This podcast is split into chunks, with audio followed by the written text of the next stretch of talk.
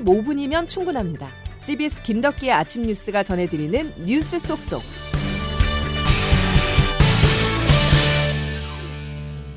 여러분 안녕하십니까? 1월 30일 김덕기 아침 뉴스입니다.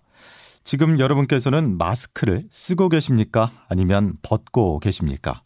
만약 대중교통을 이용하지 않고 의료기관에 방문하지 않는다면 하루 종일 마스크를 쓰지 않아도 괜찮습니다. 오늘 0시부터 실내 마스크 착용 의무가 권고로 조정됐는데요. 2년 3개월 동안 미우나 고우나 써야만 했던 마스크에서 해방되는 것입니다. 먼저 월요일 출근길 시민들의 목소리를 들어봤습니다. 박종관 기자입니다. 실내 마스크 착용 의무가 사라지는 건 2020년 10월 정부 차원의 마스크 착용 의무 도입 이후 27개월 만입니다. 코로나19 국내 발생 시점부터 따지면 만 3년에 가깝습니다. 일상 회복에 한 걸음 더 다가서게 되면서 반가운 마음이 그동안 마스크 앞섭니다. 쓰긴 했지만 이게 과연 실효성이 있나 의문이 많았거든요. 근데 오늘부터는 실내에서도 해제한다고 하니까 후련해요. 물론 우려의 목소리도 있습니다. 어린이집은 아이들끼리 가면 글쎄요 그렇게 아주 흔쾌히 좋은 것 같아요라고 것 다만. 여러 설문조사에서 마스크를 벗지 않겠다는 응답이 더 높게 나온 만큼 지난해 실외 마스크 착용 의무 해제 때처럼 당장은 큰 변화가 없을 것이라는 시각도 있습니다. 실내 마스크 착용 의무 해제를 앞두고 신규 확진자는 사흘 연속 감소 추세를 보이며 안정권에 들어섰습니다.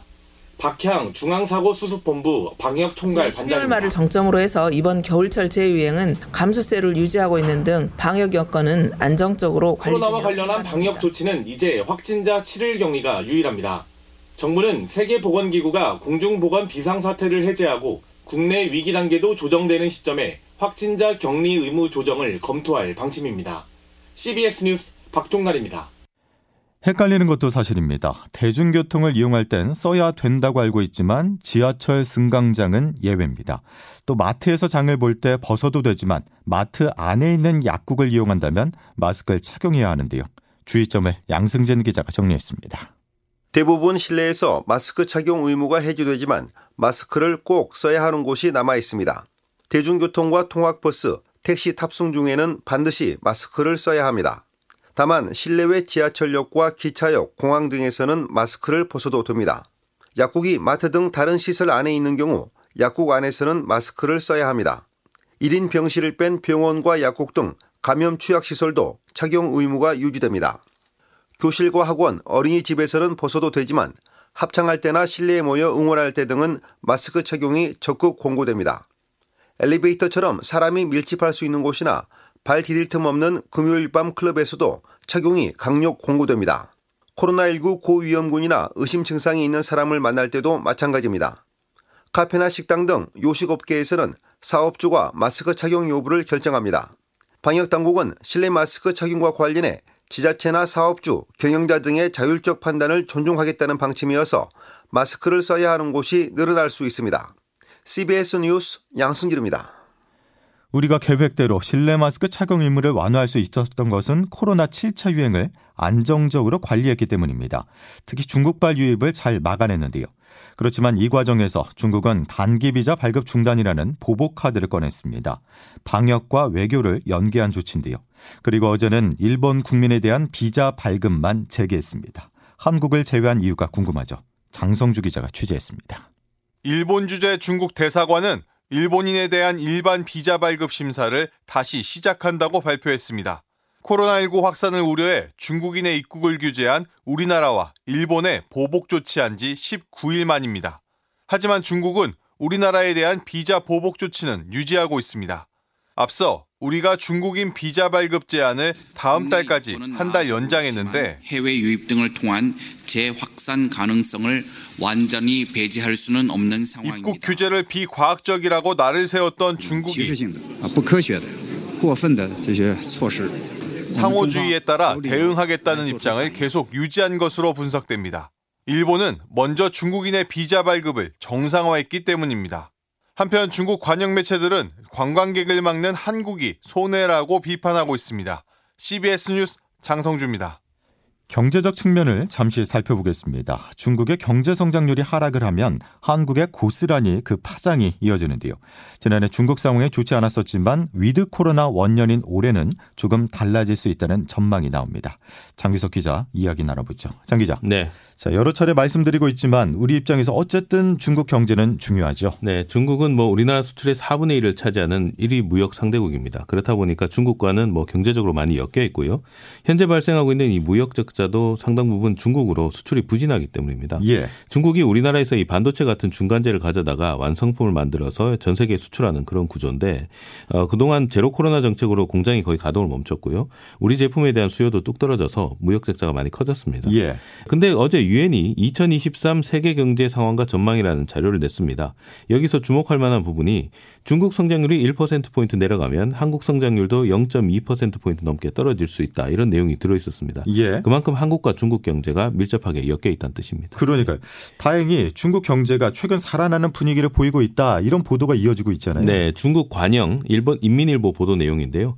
춘절 연휴가 7일인데 이때 중국인들이 극장으로 몰려갔다고 합니다. 예. 중국 극장과 박스오피스 수입이 1조 2천억 원으로 춘절 연휴 역대 2위를 기록했다고 하고요.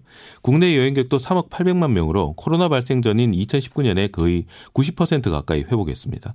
또 중국 전역에 분포한 이 대형 쇼핑몰인데요. 완다 플라자를 찾았다는 고객이 1억 6천만 명이고 매출도 역대 최대치였다고 합니다.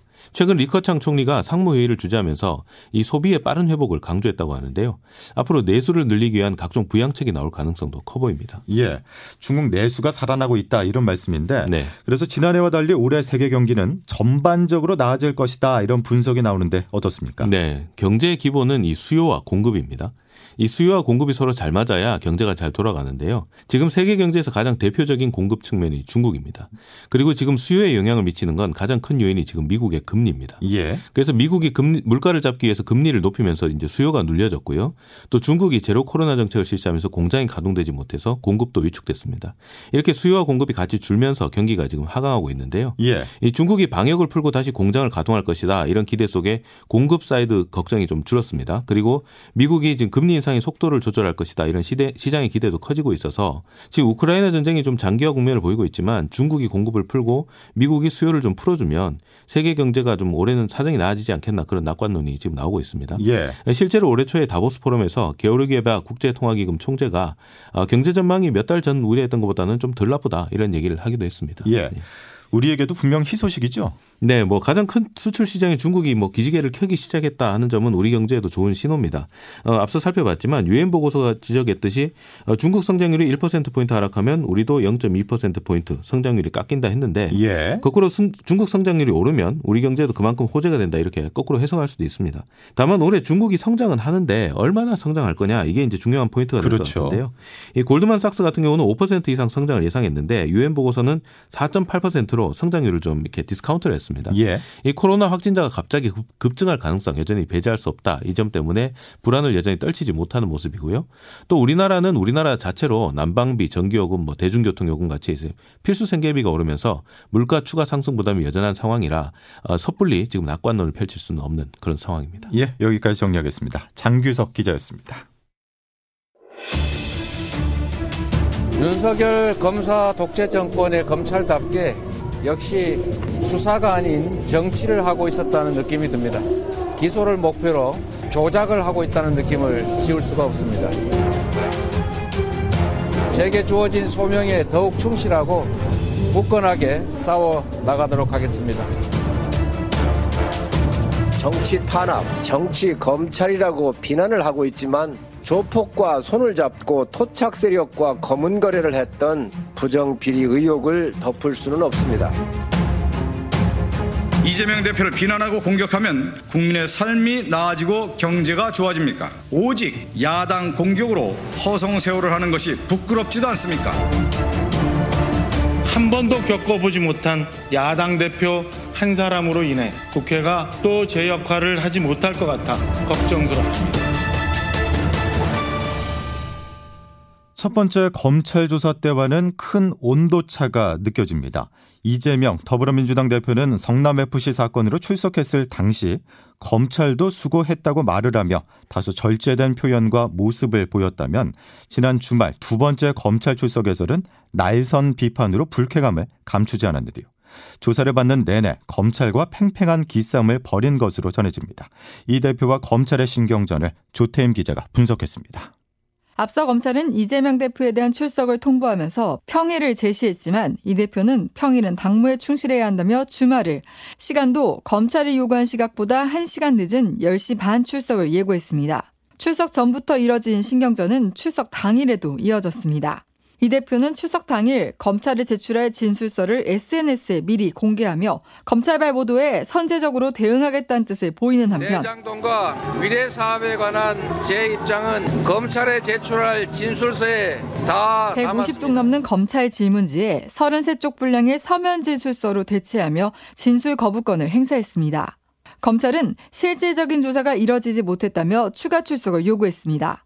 하지만 이 대표 측은 두 번째 출석 통보가 사실상 망신 주기를 위한 것으로 검찰이 일부러 지연 전략을 쓰고 있다며 반발하고 있습니다. 하기 위해서 시간을 끌고 했던 질문 또 하고 제시한 자료 또 제시하고 질문을 지연하는 검찰에 들어자 수사팀은 조사를 지연한 사실이 없다며 반박 입장문을 내기도 했습니다.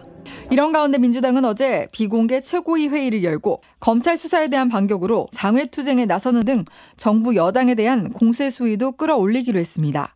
CBS 뉴스 조태임입니다. 이재명 대표가 사실상 진술도 거부했고 추가 조사에도 응하지 않을 거란 전망이 나오면서 검찰의 다음 행보가 관심입니다. 구속영장 청구가 유력하다는 시각이 지배적입니다. 이어서 김태현 기자의 보도입니다.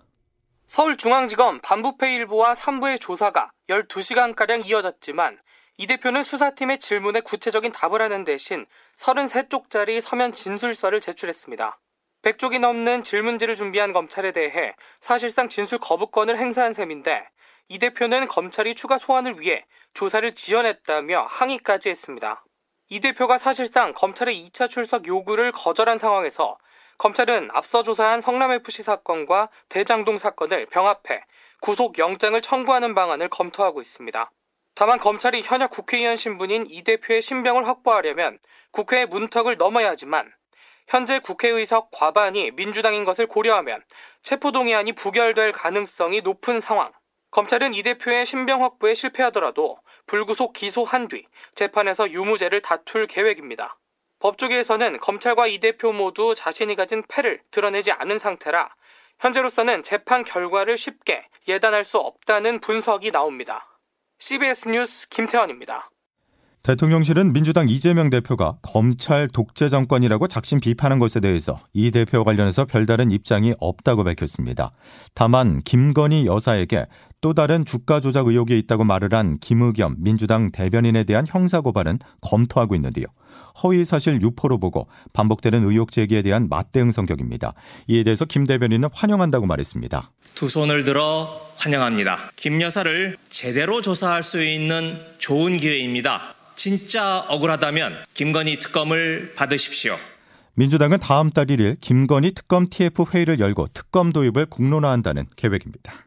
김덕기 아침 뉴스 여러분 함께하고 계십니다. 이제 기상청 연결해서 자세한 날씨 알아봐야 되겠죠? 김수정 기상 리포터. 네, 기상청입니다. 예. 강력했던 한파가 물러간 겁니까? 네, 그렇습니다. 지난주 북극에서부터 영하 50도 선, 또 영하 30도 선에 매우 강한 한기가 내려오면서 올겨울 최강 한파가 찾아오기도 했는데요. 이제 이 북극발 냉기가 동쪽으로 빠져나가고 비교적 온화한 서풍이 불어오면서 당분간 영하 10도를 밑도는 극심한 추위는 없을 것으로 전망됩니다. 이런 가운데 오늘 아침 서울이 영하 4.2도를 비롯해 대부분 어제보다 2도에서 많게는 7, 8도가량 크게 높은 기온으로 출발하고 있고 있고요. 오늘 한낮 기온도 서울 원주 3도, 대전 대구 5도, 광주 6도의 분포로 대부분 영상권을 회복하면서 추위가 다소 누그러지겠습니다. 그리고 이후에도 당분간 큰 추위는 없겠습니다만 내일은 중북부 지역을 중심으로 다시 비나 눈 소식이 있습니다. 내일 오후부터 모레 새벽 사이에 경기 북부와 강원 중북부 내륙 산지를 중심으로 비나 눈이 내리는 곳 있겠고 그밖에 서울 경기와 강원 남부 지역에서도 빗방울이 떨어지거나 눈이 날리는 곳 있겠습니다. 지금 지금까지 날씨였습니다. 동쪽 지방을 중심으로 대기가 점점 더 메말라가고 있습니다. 산불 등 각종 화재가 나지 않도록 작은 불씨도 꼼꼼하게 관리해 주셔야겠습니다. 자, 월요일 김덕기 아침 뉴스 여기까지입니다. 고맙습니다.